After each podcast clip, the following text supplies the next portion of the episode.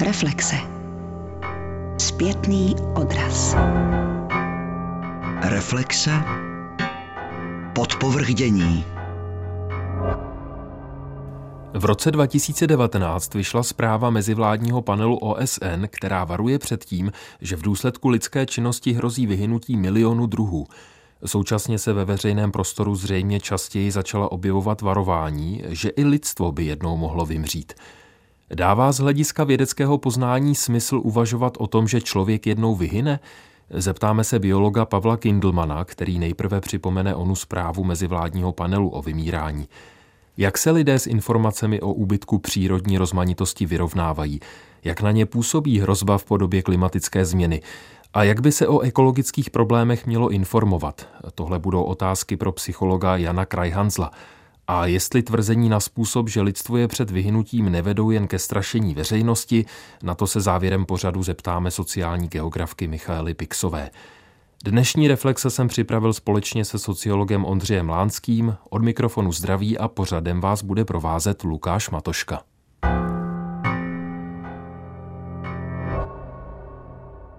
Profesor Pavel Kindelman působí na Ústavu životního prostředí Přírodovědecké fakulty Univerzity Karlovy a je spoluautorem zprávy OSN z května 2019, té zprávy, která varuje před masovým vymíráním.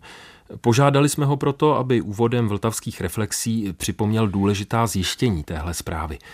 Pane profesore, na úrovni mezivládního panelu OSN pro biodiverzitu a ekosystémové služby jste došli k závěru, že milionu druhů hrozí vyhynutí.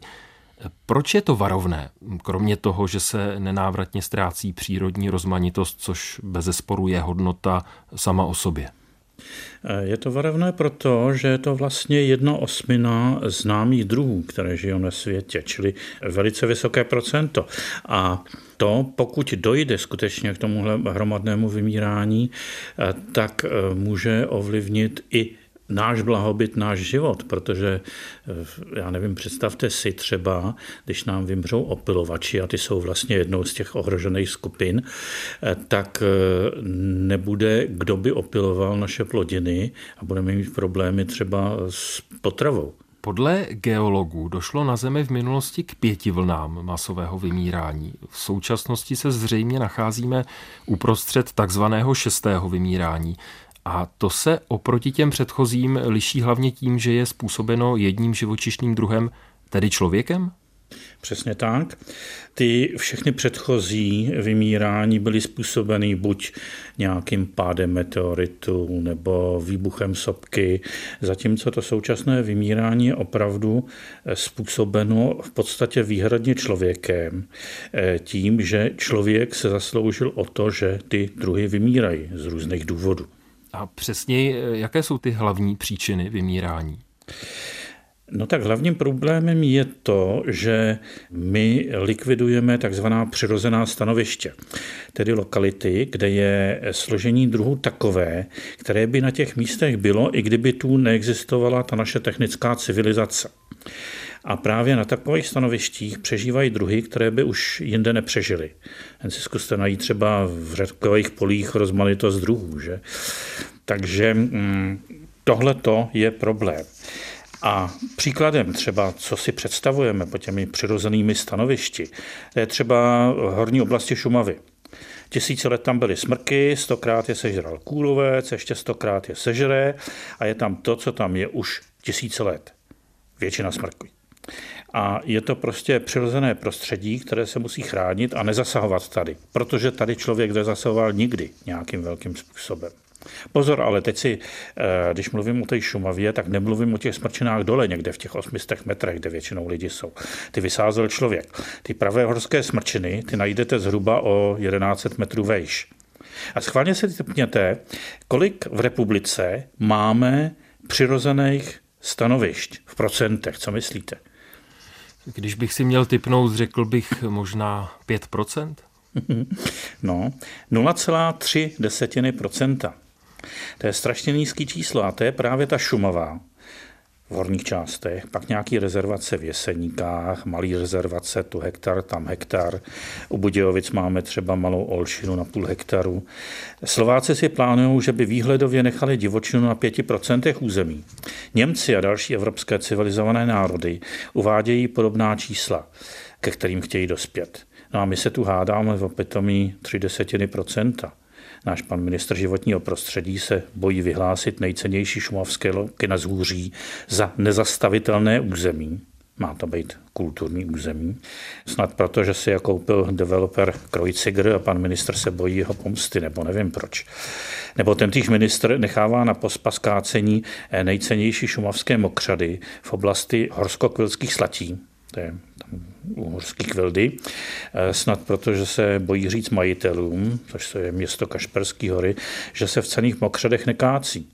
Já věřím, že snad spravedlnost je aspoň v tom, že pokud by snad teďko při vyhlašování nové zonace na Šumavě, což je stane během asi měsíce, pan ministr tohle to udělal, tak ho, jeho rozhodnutí bude strašit ve snech až do konce života. A je to podle mě přesto přeze všechno přece jen slušný chlap.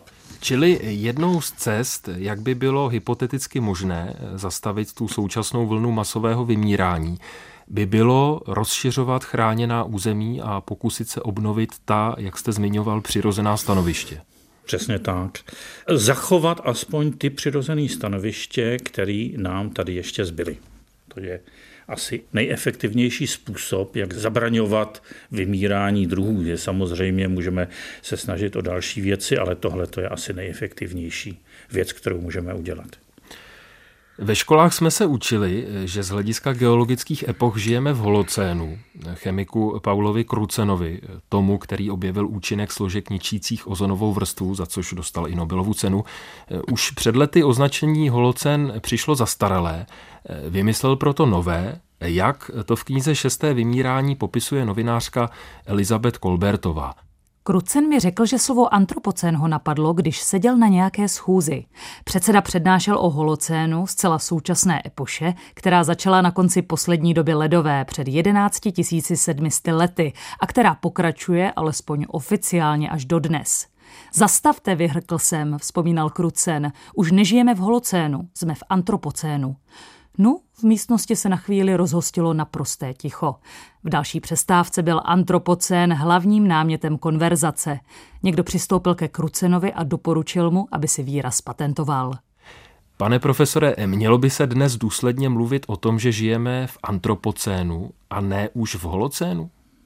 Já nevím, jestli takhle eh, se soustředit na slovíčka. Eh, v celé téhle věci si myslím, že jde především o domluvu. Eh, člověk je přece jenom živočišný druh, nahá opice, jak nazval svou knihu Desmond Morris. A my prostě děláme jen to, co máme od přírody, to, co máme v genech, sobecký geny. A my se snažíme, abychom my pro sebe urvali co nejvíc. Každý člověk, angličan, Rus, američan, Čech, Pražák, Brňák, Budějčák, všichni se snaží, aby měli víc. Je to úplně normální mezi zvířaty a my se oproti zvířatům v tomto vůbec nelišíme. A jestliže tohle bude pokračovat, nastane to, co se v přírodě normálně děje. Konce a vymírání. A zabránit tomu se dá jedině domluvou. To lidi můžou, protože myslej, na rozdíl třeba od pšic nebo kůrovce, že se nedomluví a proto po gradaci masivně hynou. A mě je docela hořko, když si uvědomím, že my lidi se zatím taky domluvit nedokážeme ale jsem optimista a věřím, že nakonec přece jen přijdeme na to, že naší honbu za penězi je třeba nahradit honbou za přežitím přírody. Tedy byste nebazíroval na tom, jak o dané epoše budeme hovořit, jestli se budeme držet toho tradičního označení holocén, a nebo eh, jestli budeme používat označení antropocén. Přesně tak. Spíš by se soustředil na ty procesy, jak zabránit tomu hromadnému vymírání, nebo ho aspoň zmenšit. Což je ale to šesté vymírání něco z hlediska tedy geologického trvání, které dalece přesahuje dějiny, které dalece přesahuje to, čím by se mohla zabývat historie. K čemu z hlediska geologie začalo docházet teprve nedávno? Z hlediska geologie ano. Dejme tomu, že to můžeme datovat někam do pozdního středověku, když se začalo rozvíjet intenzivní zemědělství, člověk začal měnit krajinu a s tím právě souvisí začátek eh, toho vymírání. Vždycky mluvíme někdy od 16. století do dneška vymřelo tolik a tolik druhů. Předtím nemáme celkem údaje o nějakém velkém vymírání. Či ano, je to relativně krátká doba. Já to přirovnávám ke sjezdovce. To, co jsme zatím prožili a kde jsme, to je taková ta i horní část, taková ta placatá, která ještě není strmá, kde nedochází k tomu výraznému poklesu z hlediska geologického. Zatím jedeme pomalu, ale brzy se to rozjede a už to nepůjde zastavit. A čím déle to necháme, tím obtížnější bude potom ten návrat zpátky. A nebude se jednou ve školách učit, že začátkem této sjezdovky, kdy začalo docházet k šestému masovému vymírání, začala i nová geologická epocha? No jestli ještě v té době školy budou, tak je možný, že se to začne učit tohleto. Tím jste narazil na to, na co se vás zrovna chci zeptat. A to je další otázka, kterou bych rád uvedl citátem z knihy Elizabeth Kolbertové, z knihy Šesté vymírání. Co se při vymírání, jež jsme sami způsobili, stane s námi? Jednou z možností je, že také nás nakonec zničí transformace ekologického prostředí. Logika tohoto názoru se opírá o skutečnost, že i když se lidé osvobodili od omezení evoluce, zůstávají závislí na biologických a geochemických systémech Země. Rozvratem těchto systémů, kácením tropických deštných pralesů, změnou složení atmosféry, okyselováním oceánů ohrožujeme své vlastní přežití. Z mnoha poučení, která vyplývají z geologických záznamů, je snad nejvarovnější to, že v životě, tak jako ve společných investičních fondech, minulé úspěchy ještě nezaručují budoucí výsledky. Když dochází k masovému vymírání, ničí slabé, ale vždy ohrožuje i silné. Antropolog Richard Leakey varoval, že homo sapiens by mohl být nejen činitelem šestého vymírání, ale existuje určité riziko, že bude jednou z jeho obětí. Zajímal by mě, pane profesore, váš názor. Může lidstvo ve vzdálené budoucnosti a za určitých okolností opravdu začít vymírat? Ve vzdálené? Já si myslím, že možná, že je blízké. Docela dobře si dovedu představit celkem reálné scénáře, třeba tenhle. V důsledku klimatické změny, kterou jste tady zmínil, a jestliže to teda bereme vážně, tak můžeme jít dál v tom scénáři. V důsledku klimatické změny a tání ledovců na obou polech, které je toho následkem, tomu oteplování. A třeba může dojít k zadplavení různých eh, nízkopoložených příbřežních oblastí. Mezi ně patří třeba New York, New Orleans, Miami, části Los Angeles, většina Holandska, ale i Bangladeše a mnohých tichomorských ostrovů. A navíc mnohé dnešní zemědělské v oblasti, třeba dnes již e, stejně přelidněné Indii, se následkem sucha stanou neúrodnými a neuživí místní obyvatele. No a lidi se z těchto oblastí budou stažit zcela logicky stěhovat jinam. Vznikne tak další vlna přistěhovalců, mnohem větší než je ta dnešní. Vzniknou třenice, války, no a jednou třeba někomu praskne v hlavě, stiskne tlačítko, rozpoutá tím nukleární válku, no a tím se země koule zbaví toho nejnebezpečnějšího zdržícího druhu, té nahý opice. Já jen doufám, že tohle to nakonec eh, všechno přece nenastane. Lidstvo reaguje se spožděním, ale přece jen reaguje. Jen si vzpomeňte na dnešní Čínu a koronavirus. Dlouho proti němu Číňani nedělají vůbec nic, ale teď, když se dostali do situace, že mají desítky tisíc nakažených a stovky mrtvých, tak najednou postavili během pár dní nemocnici třeba tak buďme optimisti a snad máme přece jen víc inteligence než mšice nebo kůrovec. Na to srovnání s koronavirem by mohl někdo namítat, že přece eh, to je něco hmatatelného, je to nějaká nákaza, která se šíří eh, v horizontu dnů nebo týdnů. A je všem jasné, že je potřeba proti tomu zakročit, aby se to nešířilo dál. Zatímco klimatická změna, kterou jste tady zmínil, je něčím, co postupuje dlouhodoběji a možná eh, něčím, co není hned všem na planetě tak jasné, jako je třeba šíření koronaviru. Ano, je tady otázka té škály. Šíření koronaviru se počítá ve dnech, že jo? zatímco klimatická změna se počítá v desítkách či stovkách let, to je pravda. Nicméně dneska už si myslím, že málo kdo nevěří v to, že se příroda otepluje po těch posledních asi pěti letech, co jsme tady zažili a nemáme sníh, prostě je teplo nad nulou. Dost lidí, především zemědělci třeba, velice silně pocítili, že bylo v posledních letech sucho. Já mám svoji malou farmu a tam jsem vždycky sklízel 250 balíků sena, no a teď v posledních letech jich mám tak 90. Čili to, že ta klimatická změna existuje, to si myslím lidi začínají uvědomovat. A teď je třeba, aby si uvědomovali, že jim její následky, té klimatické změny, že jim škodí. A to zatím možná není tak markantní, ale až se začne zatopovat New York, tak možná si to lidi uvědomí. Tady je problém v tom, že u té klimatické změny to má všechno strašnou inerci, setrvačnost. My víme, že s největší pravděpodobností za tu klimatickou změnu může vypouštění skleníkových plynů. Jenže i kdyby jsme teď prostě měli kouzelný proutek a okamžitě je zastavili, tak nám to bude trvat, a nejsem teď klimatolog, ale desítky, možná stovky let, než se to vrátí všechno do původního stavu. To nejde okamžitě. Abychom si to schrnuli a ještě se vrátili k té otázce, jestli lidstvo jednou vymře, Závisí to tedy na tom, jak se v těch příštích a možná bezprostředních letech postavíme k šestému vymírání a také ke klimatické změně, jak jste zmínil. Do jisté míry je to tak, bohužel.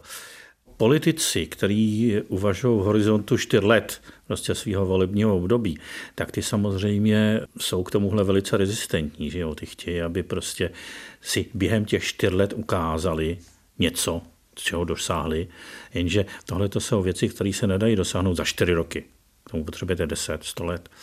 Proto takový řeči o tom, že nám něco hrozí a že bychom měli něco dělat, se dost často setkávají s odporem u těchto těch politiků, kterým jde o jejich vlastní blaho. To už jsem jednou říkal, to není nahý opice. Prostě těm jde o to, aby oni měli víc, aby oni byli znova zvoleni. A ne o to, co s náma bude za sto let.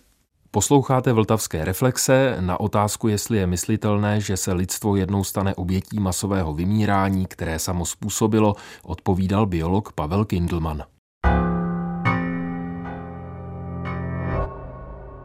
S Janem Krajhanzlem se teď zaměříme na otázku, jak zprávy o ekologických hrozbách lidé přijímají psychicky. Doktor Jan Krajhanzl je sociální psycholog, který se zaměřuje na environmentální psychologii. Působí na katedře environmentálních studií Masarykovy univerzity. Zabývá se environmentální komunikací, tedy i tím, jak by se o problémech, jako je vymírání druhů nebo klimatická změna, mělo informovat. Jane, když si čtete zprávy o úbytku biodiverzity nebo třeba právě o změně klimatu, napadne vás, že by to mohlo jednou skončit až tak špatně, že začne vymírat i lidstvo? Já si myslím, že to není žádná teorie. Já si myslím, že vlastně nějaké oběti klimatické změny tady máme už jako v tuto chvíli. Stačí si třeba vzít, jaké jsou počty obětí eh, třeba tropických dnů nebo takových těch vln veder, které vlastně přicházejí v létě. Když půjdeme třeba, tuším, že to bylo 15 let zpátky do Francie, tak tam bylo kolem 70 tisíc obětí vlastně počet lidí, kteří předčasně zemřeli vlastně ve důsledku těchto veder. Takže myslím si, že nemusíme to vlastně projekovat nebo projektovat do nějaké daleké budoucnosti, ale myslím, že už se to teď děje. Zaměřme se na to, čím se hodně zabýváte, tedy, eh, jak jsem zmínil úvodem, jakým způsobem o těchto změnách komunikovat a jakým způsobem o těchto změnách komunikovat tak, aby to mělo dobrou odezvu. Tím se zabýváte třeba v textu několik zásad, jak komunikovat ochranu biodiverzity. Na jedné straně tady píšete, pokud dovolíte, tak vás budu teď chvíli citovat, Čím více bychom veřejnost posilovali v přesvědčení, že ekonomické argumenty jsou rozhodující, tím víc bychom podporovali společenský diskurs, který jiné než ekonomické hodnoty ignoruje. A o něco dál potom dodáváte, opět je to citace, marketingoví specialisté potvrzují, příroda prodává například osobní automobily, prací prášky, pivo, politické kandidáty a subjekty. Jen málo co totiž vyvolává takové sympatie jako příroda. Konec citátu. Tedy na jedné straně, když to zjednoduším, případně mě opravte, kdybych to zjednodušoval moc, na jedné straně odmítáte nadvládu ekonomických argumentů, na druhé straně ale přistupujete k tomu, že by se třeba o ekologické krizi mělo informovat v nějakém ohledu podobně, jako funguje marketingová kampaň. Není v tom trochu rozpor? Nevnímám to tak. Myslím, že je důležité si vlastně říct, jako proč komunikujeme. Komunikujeme ve veřejném prostoru proto, a teďka necháme stranou třeba podobně intelektuálně založené pořady, jako je tento, tak pokud někdo třeba vstupuje s nějakou kampaní, aktivisté do veřejného prostoru, tak to dějí s nějakým účelem. Chtějí třeba ovlivnit podobu nějakého zákona, chtějí třeba zamezit likvidování nějakých přírodních hodnot. To znamená, chtějí tam nějaký výsledek. A já si nemyslím, že my bychom kopírovali marketing nebo že bychom měli kopírovat marketing, ale myslím si, že vlastně marketing je jedna z větví, které vyrůstají ze stejného stromu, ze kterého vyrůstá třeba i environmentální komunikace nebo třeba eh, taková ta vlastně advokační práce těch neziskových organizací, to znamená ta snaha něco chránit a ta snaha vlastně komunikovat jako efektivně s nějakým výsledkem. Další větve by mohl být třeba politický marketing.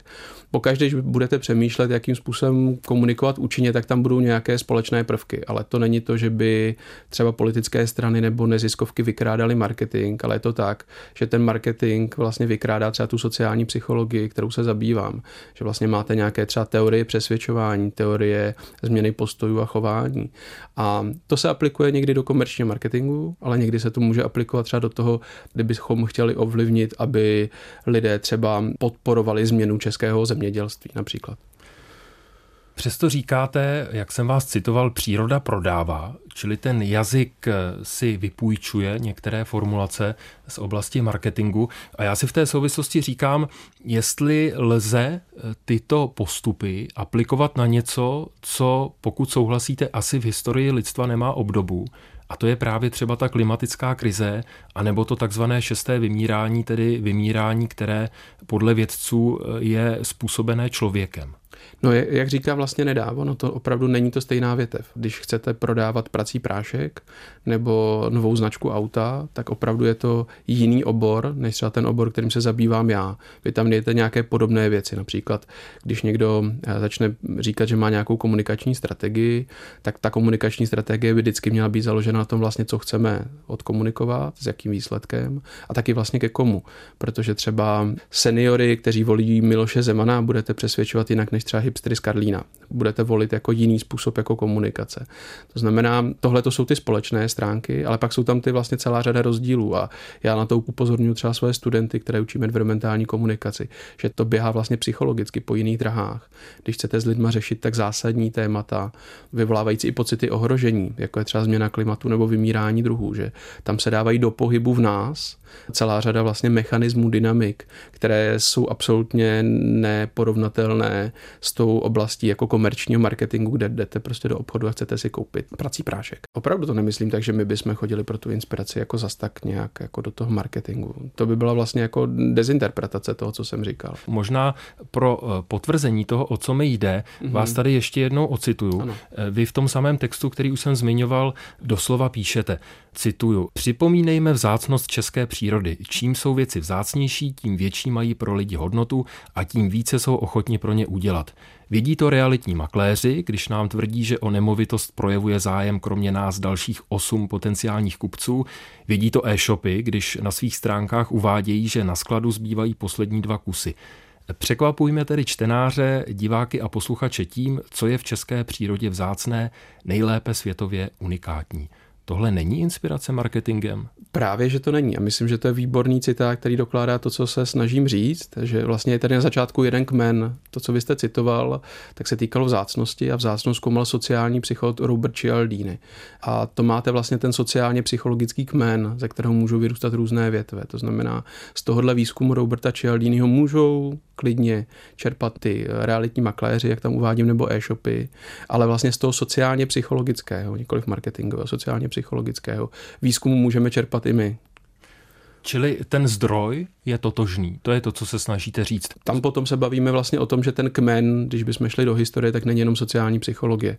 Tam budete mít starověkou rétoriku, kde vlastně už starověcí řečníci psali traktáty o tom, jakým způsobem oslovit publikum, jakým způsobem předat tu myšlenku tak, aby pro tu druhou stranu byla pochopitelná, přesvědčivá a podobně. Zeptám se možná tedy ještě úplně jinak. Připustíme, že zdrojem pro to, jak by se mělo informovat například o klimatické krizi, může být v nějakém ohledu totéž, byť se to pak liší, jak vysvětlujete, co je zdrojem pro marketingového experta. Není náhodou zrovna ta ekologická krize něčím, co přináší tak velikou, řekli bychom možná až paradigmatickou změnu, že budeme muset, pokud o tom budeme chtít správně komunikovat, hledat úplně jiné zdroje? No to myslím, že tak jako nemusíme, to už se děje. Bavme se konkrétně, co mám doma ve své knihovně a co mi leží otevřené na pracovním stole. Tak tam nenajdete příručky pro marketáky, ale najdete tam vlastně spoustu knih o tom právě jako pořád budeme komunikovat s lidmi. To znamená, to je to společné téma, to je ten kmen. To znamená, vlastně zajímá nás, jak si lidé utvářejí svoje postoje. Zajímá nás, za jakých okolností jsou ochotní ty postoje změnit. Zajímá nás třeba, jak reagují na strach, jestli strach je dobrý motivátor nebo není. Zajímá nás, jestli jsou ochotní se občansky angažovat nebo třeba adoptovat nějaké nové způsoby chování. To jsou všechno různé otázky, které si kladou sociální psychologové, behaviorální psychologové, kognitivisté a podobně ve svých jako studiích studiích. Zároveň tady máme obor environmentální komunikace, ze kterého vlastně můžeme výrazně vycházet. A pak tady máme třeba tu environmentální psychologii, nebo chcete-li jako psychologii, která se vlastně zabývá zase tím, co s námi dělá, když vlastně čelíme nějakým velkým hrozbám, zejména environmentální problém. A to už jsou velmi specificky environmentálně zaměřené studie, které se vlastně zabývají opravdu testováním toho, co s námi dělají třeba různé narrativy, co s námi dělá vlastně různá rétorika a témata. To je vlastně ten jako grunt, ze kterého čerpám. A jsem přesvědčen, a to, v tomhle si myslím, že je potřeba to diferencovat, že na jednu stranu ano, opravdu, kdyby chtěl někdo takový ten marketing kartáčku na zuby aplikovat na klimatickou změnu, tak nedopadne to dobře, protože vlastně není schopen to pochopit. Ale myslím, že to je chyba, kterou já a třeba myslím jako další kolegové jako nedělají. Jo? Že vlastně tady opravdu jde o to, že pokud komunikujeme s lidem, musíme rozumět těm lidem.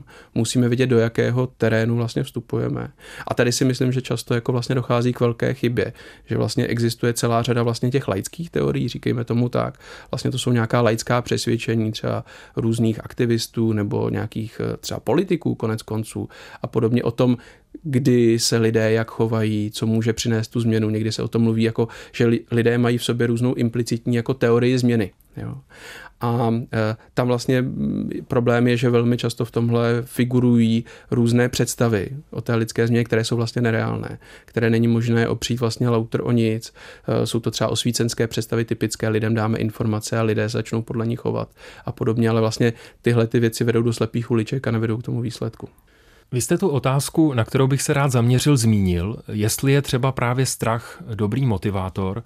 Hnutí Extinction Rebellion, které má pobočku i v Česku, dalo by se přeložit asi jako buď rebelie nebo vzpoura proti vyhynutí.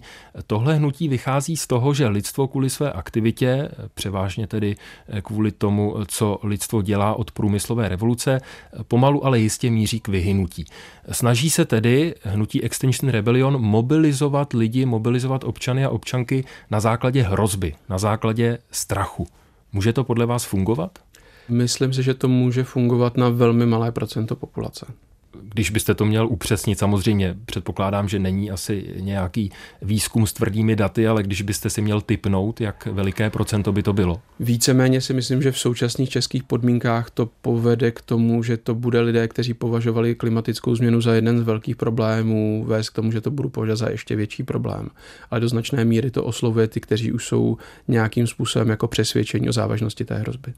Souvisí to s tím, co jste řekl před chvílí a sice, že přežívá naivní představa osvícenská, tak jste ji tady pojmenoval, že když se lidem eh, dají informace, tak to stačí a eh, hnutí Extinction Rebellion jedním z jeho hlavních požadavků je informujme pravdivě. Je to vlastně určitý pokus nátlaku jak na politiky, tak na média, aby daleko více mluvili o klimatické krizi. Tohle tedy podle vás nestačí. A nikdy by se to povedlo podle aktivistů z tohoto hnutí úspěšně zapůsobit na politiky a média, aby brali otázku klimatu daleko vážněji a média a politici pak o tom začali více informovat, tak ani potom by to nestačilo.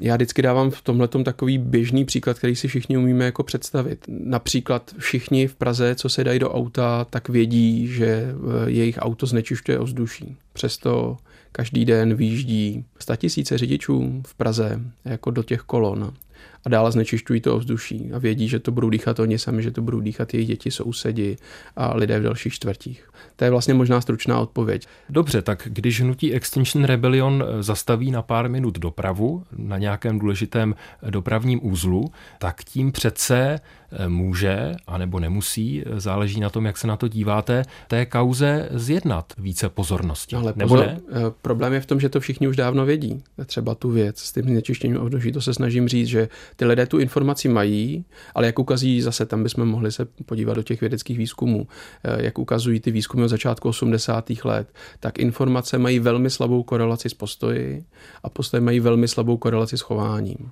A tady to prostě vidíme. Znalosti řidičů jsou ano, znečišťují ovzduší, ale nevede to k postoji přestanu jezdit a nevede to k tomu, že by opravdu přestávali jezdit. To znamená, už tuhle tu chvíli my nemusíme jim poskytovat další informace. Vypůjčím si příklad z nedávné americké historie, z moderní americké historie. A sice z období boje za občanská práva. Řekněme, že americká majorita si velmi dobře byla vědoma toho, že afroameričané nemají rovná práva na pracovišti, ve veřejném prostoru a tak dále. Přesto bylo potřeba i některých radikálních akcí aktivistů za občanská práva, aby si uvědomili, že je to špatně. Není to v nějakém ohledu podobné, jakože my sice všichni víme, že se planeta otepluje, možná, že už to bere vážně tolik lidí jako nikdy předtím, ale pořád si neuvědomujeme, co to ve skutečnosti všechno znamená a že je to špatně a je proto potřeba, aby ještě přišly některé třeba i výraznější akce. První teze, kterou bych spochybnil, je, že lidé nemají dost informací. Dneska základní problém s klimatickou změnou není o tom, že by ta veřejnost a třeba i česká měla nedostatek informací o klimatické změně a že by tady bylo třeba malé povědomí o tom, že je to závažný problém. Podle třeba aktuálního výzkumu, to jsou i třeba naše vlastní data, reprezentativní, tak 71% se domnívá, že Česká republika nedostatečně chrání klima. Druhý problém je, jestli ten strach je ten správný jako vozík, na kterým posílat vlastně ty informace nebo tu zprávu, pojďme se angažovat. Tady bychom museli se podívat jak na klasické teorie psychologické, vlastně tak na výzkumy, které na to navazují, na věci jako je kognitivní disonance, která vlastně ukazuje, jak je pro nás těžké přijímat věci, které jsou v rozporu s naším obrazem světa a s tím související konfirmační zkreslení, na třeba obrany psychologické, jak vlastně v situacích, kdy cítíme silný pocit ohrožení a nemáme po ruce řešení, které bychom mohli použít. Máme tendenci dávat před těmi věcmi hlavu do písku. Je tady celá řada věcí, které ukazují, že vlastně lidé mají tendenci spíš odvracet zrak od věcí, které jsou pro ně děsivé a na které nemají jasné řešení.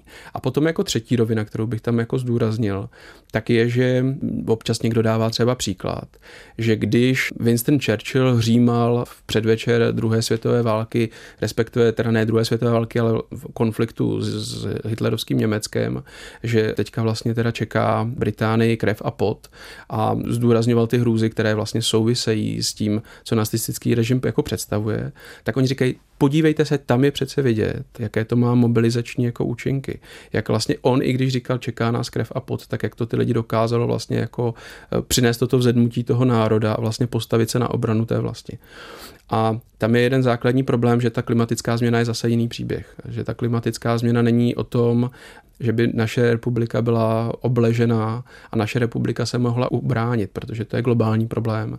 A to odpovědnost se vám rozpros, jako rozptiluje na nejrůznější vlastně ty státy.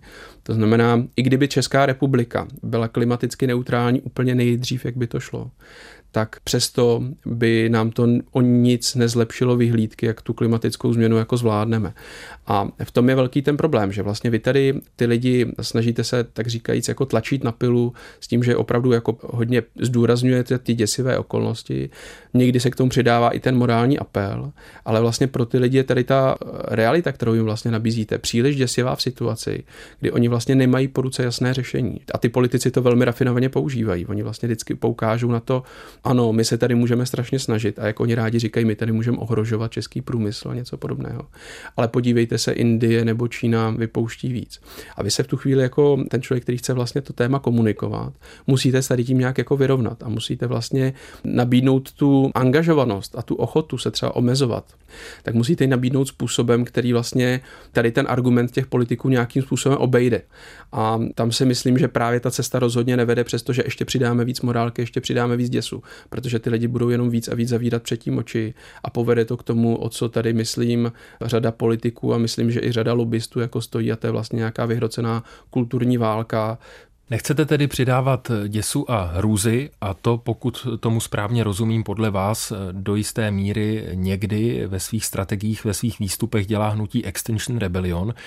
Pojďme k dalšímu příkladu, protože studentskému hnutí Fridays for Future naopak fandíte, alespoň jsem se to dočetl v rozhovoru, který jste poskytl týdeníku Respekt.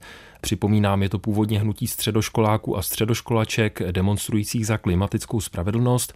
Švédská studentská aktivistka Greta Thunbergová, kterou asi můžeme označit za iniciátorku hnutí Fridays for Future, poměrně jednoznačně obvinuje starší generace z nečinnosti. Já teď budu citovat ze jeho projevu. Je to citace projevu Grety Thunbergové na poli valného schromáždění OSN ze září 2019. This is all wrong. Tohle je všechno špatně. Vůbec bych tady neměla být.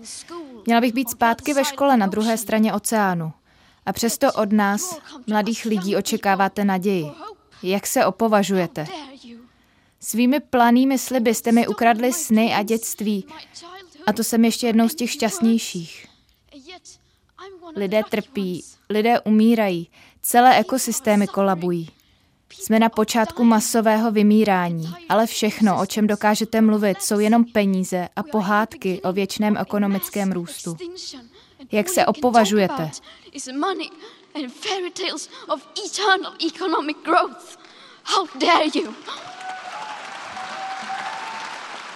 Tohle je tedy řeč Grety Thunbergové, která je určitě založena na strachu, a to na strachu o budoucnost vlastní a na strachu o budoucnost vlastní generace. A v té souvislosti i na výčitkách směřovaných vůči starším generacím, které podle Gréty Thunbergové mohly něco změnit, nebo stále ještě mohou něco změnit, ale moc nedělali nebo nedělají. Není tohle všechno na místě? Záleží, z jakého hlediska se na to budete dívat. Jestli se ptáme, jestli ta situace se světem je natolik vážná, aby my jsme potřebovali vykřičet ze sebe svoje zoufalství, tak je to na místě. Jako to nikdo nemůže říct, že to by bylo lidsky nepochopitelné, jako určitě. Pokud bychom se říkali, jestli je to na místě, abychom získali na svoji stranu většinu veřejnosti, tak tam bych měl otazník. Vlastně nemyslím si, že by měl někdo větší zásluhu na tom, jak se podařilo to téma za poslední rok a půl otevřít.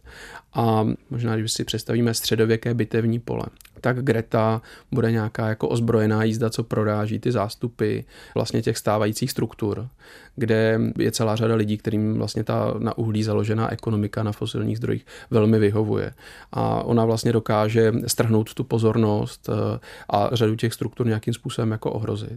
Ale zároveň mi, aby to nebylo jenom jako takhle, že, že prorazíte tu stěnu a zase se ta stěna za váma zavře, tak vy potřebujete, aby tu Gretu někdo následoval. A aby to nebylo jenom v České republice několik tisícovek, anebo možná v současné době spíš už zase několik stovek jako studentů, ale aby to byla široká veřejnost.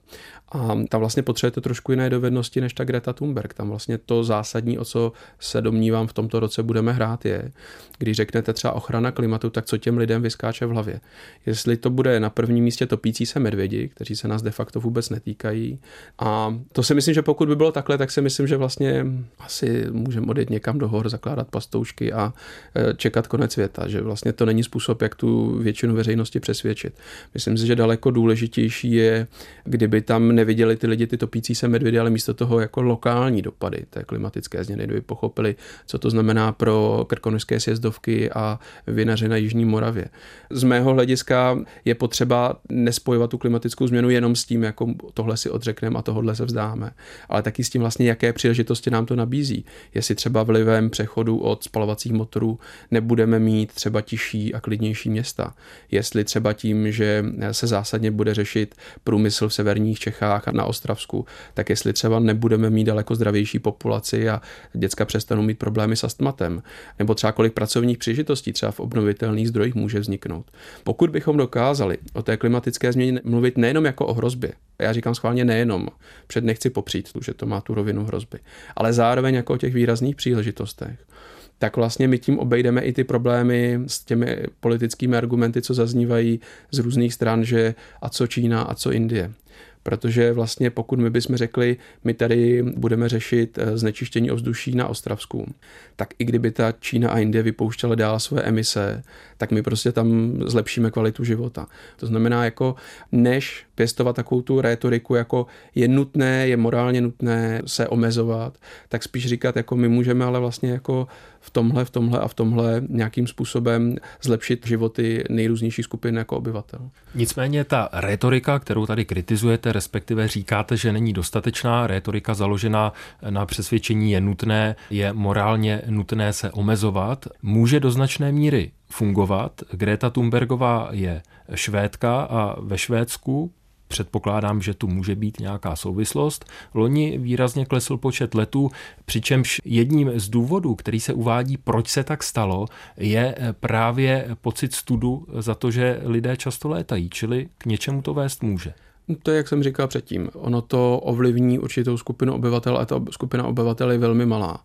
A my tady teďka nehrajeme o to, jestli budeme mít, řekněme, pět nebo deset nebo třeba 15% jako nějakých hardcore eh, fanoušků ochrany klimatu. Ale tady základní otázka je, jako jak získat de facto v tom systému liberální demokracie politickou většinu, aby eh, ta opatření potřebná mohla začít být jako prosazována. A to jsou dvě opravdu věci, které potřeba diferencovat. O tom, jak lidé přijímají hrozby, jako je vymírání, uvažoval ve vltavských reflexích sociální psycholog Jan Kraj Hanzel.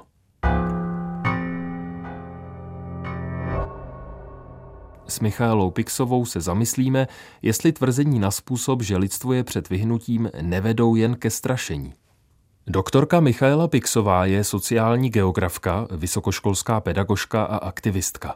Působí na Fakultě sociálních věd Univerzity Karlovy a na New York University in Prague a pracuje jako koordinátorka klimatické koalice. Změnu klimatu a vymírání tematizuje v řadě svých veřejných vystoupeních. Michaelo, když si čtete zprávy o úbytku biodiverzity nebo o změně klimatu, napadne vás, že pokud se nic nezmění, že třeba lidstvo může jednou vyhynout? No tak eh, určitě. To je něco, co si asi většina lidí dlouho vůbec nechtěla připouštět, ale v podstatě ty aktuální zprávy jsou dost alarmující a v podstatě akcelerují všechny ty procesy, kterými lidstvo ničí životní prostředí, jak ten úbytek té biodiverzity, tak i změna klimatu spolu zájemně souvisí a teď teprve se nacházíme na, nějaký, na jakýmsi bodu zlomu. Možná, že jsme ten bod zlomu už překročili. Možná, že ten bod zlomu teď eh, teprve v dohledné době překročíme, ale určitě je to dost eh, alarmující. Měla by tedy o tématu vymírání, o tom, že jednou může vymřít i lidstvo, mluvit i hnutí, která se zabývají ekologií? Doposud eh, tady právě byla převážně hnutí, která o tom vymírání moc nemluvila, protože eh, hodně organizací ekologických, ale i těch hnutí eh, se řídí právě takovou tou spíš jakoby marketingovou strategií, jak ty témata lidem předsouvat a nechtějí právě ty lidi příliš vystrašit. Mluví spíš o tom, eh, jaký benefity pro ty lidi bude mít, když eh, budou eh, přírodu, to životní prostředí chránit. mluví třeba o tom, že budou méně nebo budou později umírat na různé civilizační choroby, nebudou trpět rakovinou plic a podobně. Zaměřme se tedy na současnost. V loňském roce se naopak vyprofilovalo takové hnutí, hnutí Extinction Rebellion, které dokonce téma vymírání hmm. má ve svém názvu a tedy tohle hnutí varuje před tím. Podívejte ano. se, pokud něco nezměníte, tak jednou začneme všichni jako celé lidstvo vymírat. A já se v té souvislosti ptám, jestli tohle strašení může být produktivní. To je mm-hmm. přece příšerná představa a vystupovat na náměstích s tímhle sdělením může být problematické. Já jsem právě chtěla říct, že jednak už vlastně se svým způsobem liší od těch ostatních hnutí, třeba už jenom Fridays for Future, který sice nemluví o vymírání, ale mluví třeba o tom, že se mladí lidi třeba možná nedožijou takového věku, jako se dožijí současní třeba politici. Jo nebo že mluví o tom, že budou mít velice těžký e, život a podobně. No a Extinction Rebellion vlastně reagují právě na to, že e, se to téma vymírání příliš ututlává a přichází s tím tedy poměrně dost eh, napřímo. A oni mají takovou eh, teorii, že existuje určitý procento populace, který na tohleto reaguje tím, že se zaktivizuje. Ale právě třeba Jan Krajhansl tvrdí, že naprostá většina populace na to reaguje naopak tím, že tedy eh, rezignují, že se stáhnou do sebe. A já bych spíš hledala nějakou třetí cestu která je o tom, že ty lidi si uvědomí, že vůbec jakoby jako lidstvo, že nejsme vlastně mimo tu přírodu, že i nás se můžou týkat eh, ty přírodní procesy, to vymírání že to není jen o nějakých koalách a velrybách v oceánu, ale že i my jsme v podstatě živočišný druh, který se navíc poměrně zásadně přemnožil. Ale co je podle mě problematický je to, že přesně když my těm lidem řekneme, že je možnost, že bychom mohli eh, vymřít, nebo že se zásadním způsobem zredukuje naše populace, tak je potřeba jim k tomu ještě dát to nejenom to A, ale i to B, a to je nějaký určitý jakoby duchovní provázení. Jo? Takový to duchovní provázení, který jsem si třeba teď já zprostředkovala sama sobě, abych jsem se nezbláznila, tak to naprostá většina lidí nemá tuhle tu možnost a třeba ani neví, jakým způsobem vlastně si můžou nějak duchovně v té své proměně toho epistéme, toho přístupu k sobě a k světu, jak si jako pomoct. Jo? To se na ulicích ve veřejném prostoru, takové duchovní provázení, poměrně těžko nabízí, poměrně těžko, pokud vůbec dá zprostředkovat. To znamená, ti lidé eh, jsou postaveni před zprávu lidstvo hmm. vymře, zatím se proti tomu nic nedělá a naopak to může vést k tomu, že v řadě lidí to vyvolá depresi a hmm. povede to jenom k nečinnosti, k negaci těch informací, eh, k tomu, že už o tom nebudou chtít slyšet. Těžko říct, no, protože já si opravdu myslím, že my potřebujeme eh, se probudit. A bez toho, aniž by ty lidi si tuhle tu věc uvědomili, tak nikdy neprojdou tou potřebnou transformací ve svých hlavách, bez který vlastně lidstvo je odsouzený k zániku tak jako tak. Takže já si myslím, že co je třeba hrozně důležitý, teď třeba se postupně hodně mluví o tom, že by se mělo o klimatické změně učit na školách. Člověk v tísni teď třeba vytvořil nějakou metodiku k tomu, ale já si právě myslím, že ty děti se přesně bez tohohle toho duchovního provázení neobejdou. Jo, my jako nemůžeme těm dětem říct, podívejte se, narodili jste se do naprosto neudržitelné společnosti, která spěje k propasti a která skončí a teď tady prostě si uděláme diktát z matiky a budete prostě dělat maturitu, abyste mohli jednou jako žít ve společnosti, která končí. Jo. To prostě je, jako ty děti se z toho zblázní. Ty děti prostě zažijou strašný existenční trauma a je potřeba opravdu dělat pro ty děti, pokud jim budeme tyhle ty fakta sdělovat i nějaký duchovní provázení. Teď je samozřejmě otázka, kdo to bude dělat. V tak materialisticky a pragmaticky založené společnosti, jako je Česko, jako je ta česká společnost, my na tohle to nemáme vlastně kapacity ani mezi učiteli. Jo, oni by to vlastně i ty učitelé, i všichni ty politici, všichni ty lidi, kteří stojí v těch rozhodovacích pozicích, by to potřebovali vlastně nějaký takovýhle provázení, aby byli schopní... Aby byli schopni zpracovávat ty vážné informace. Ale nejenom zpracovávat ty vážné informace, ale aby vlastně eh, změnili svůj vztah sami k sobě a k světu. Jo? Aby vlastně e, neulpívali jenom na těch materialistických hodnotách. Vy nepůsobíte jenom jako akademička, jako veřejná intelektuálka, ale vlastně i jako aktivistka. Vystupujete na demonstracích. A tedy další otázku, jak mluvit o ekologických problémech, bych rád uvedl úryvkem z vašeho vlastního projevu. Jedná se o řeč, kterou jste měla loni v březnu během akce hnutí Fridays for Future, tedy během stávky středoškoláků. Byla to vůbec jejich první akce v České republice, odehrála se v Praze. Jsou to tedy středoškoláci a středoškolačky demonstrující za klimatickou spravedlnost. A vy jste během jejich akce řekla mimo jiné následující. Zkrátka až do posud eh, ten systém nebyl vůbec žádným způsobem ochoten přiznat své vlastní chyby. Nebyl ochotný přiznat, že je naprosto neudržitelný, destruktivní a že vůbec nepočítá s nějakou konečností tadyhle toho ekosystému, vlastně planety, která je jediný místo v celém vesmíru, kde my můžeme jako lidstvo žít.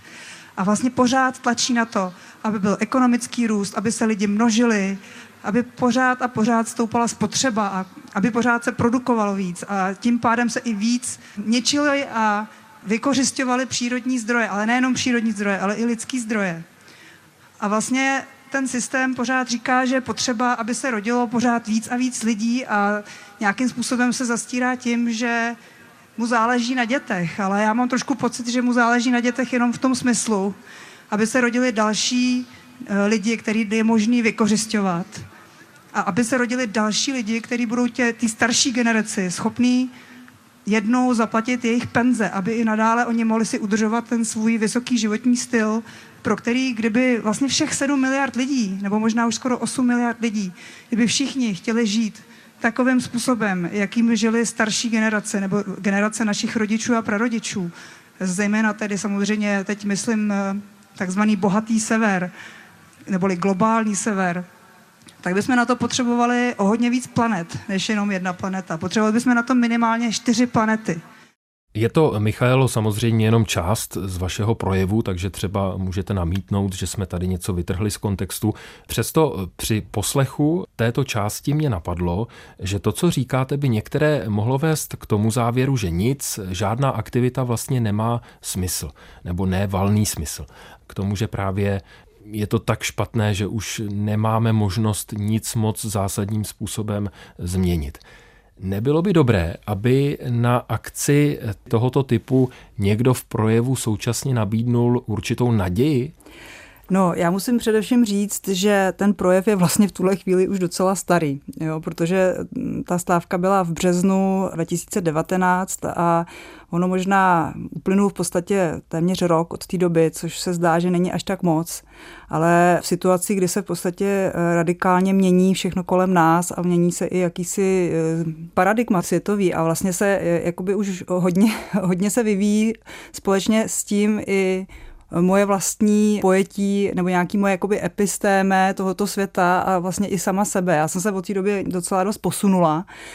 V té době v podstatě to byla taková jakoby první příležitost tady vypustit ven vlastně ten vztek jo, na to, co se děje. A to je vlastně jedna z těch fází, kterou člověk prochází, když zjišťuje tedy nějakou traumatizující zprávu, nebo když se vlastně smiřuje v podstatě, když je v tom procesu toho smiřování se s nějakými eh, negativními zprávami. Já vlastně teď zpětně, co vidím, vnímám jako jeden z velkých problémů tohohle toho projevu, tak je to, že tam vytvářím, že tam obvinuju vlastně nějakou jakoby jinou generaci, obvinuju tam generaci starších lidí, vytvářím tam nějaké uh, bariéry, mezi mladou generací a tou starší, která teda se paradoxně v podstatě jakoby dál furt prohlubuje, ale to je přesně to, co my teď už úplně nepotřebujeme, vytvářet nějaký zákupový války mezi generacemi. Na serveru aktuálně na svém blogu jste nedávno napsala, cituju, jakou vůbec má legitimitu celý současný systém a ti, kteří stojí v jeho čele. A proč vůbec rodit nějaké další děti do světa ovládaného psychopatickými lídry, jimž na budoucnosti dnešní mladé nebo té ještě nenarozené generace absolutně nezáleží? Konec citátu. Rozumím tomu správně, Michaelo, že si i vy taky pokládáte nebo jste si pokládala tuhle otázku? Mm, já jsem si tu otázku pokládala a už jsem si ji ale v sobě vyřešila. já jsem ani tak nemluvila sama za sebe v tom článku, jako spíš za ty ostatní ženy, které třeba stávkují, dělají vlastně tu birth strike, že nechtějí vlastně rodit děti do té doby, dokud se nevyřeší klimatická krize, tak jsem se zastávala jakoby jich. Já už, že jo, ty dvě děti mám, takže já už žádnou takovou demonstrativní akci dělat nemůžu. A vlastně velice respektuju a naprosto chápu všechny ženy i muže, kteří se rozhodnou v této situaci eh, děti nemít. Myslím si, že to je naprosto legitimní, protože je to jako na, na nich, jo? protože je to tak nějak 50 na 50. Oni na jednu stranu se vlastně eh, připraví o něco strašně eh, krásného, o něco, co jim může neuvěřitelným způsobem obohatit život. Zároveň ale budou ušetřeni toho strachu, který spočívá právě s tím mít děti v nejisté době ale zároveň vlastně třeba já jsem teď prošla nějakou eh, duchovní cestou, která mi umožnila si to rodičovství užívat eh, bez ohledu na to, eh, jestli ty děti tady budou ještě 10 let, 20 let, 30 let, anebo třeba taky jenom půl roku.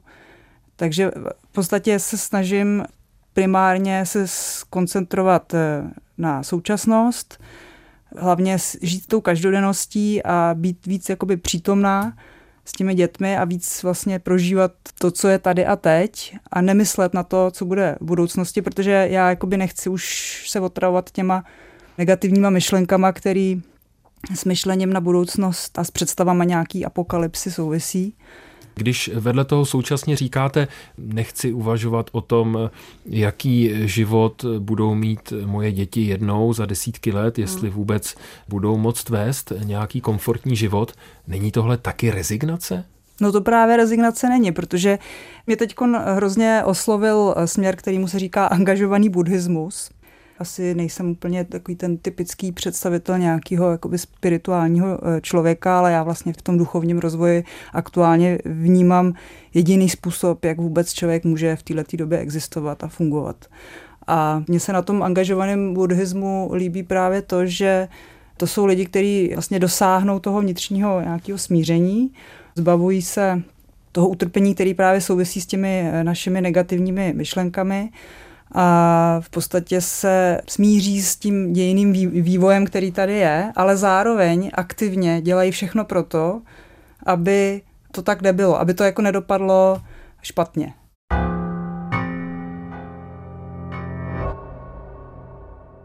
Reflexe zakončil rozhovor se sociální geografkou Michailou Pixovou. Předtím jste slyšeli sociálního psychologa Jana Krajhanzla a úvodem biologa Pavla Kindlmana. V pořadu jsme krátce citovali z knihy americké novinářky Elizabeth Kolbertové Šesté vymírání nepřirozený příběh. V překladu Jiřího Ogrodského ji v roce 2018 vydalo nakladatelství Barrister and Principal.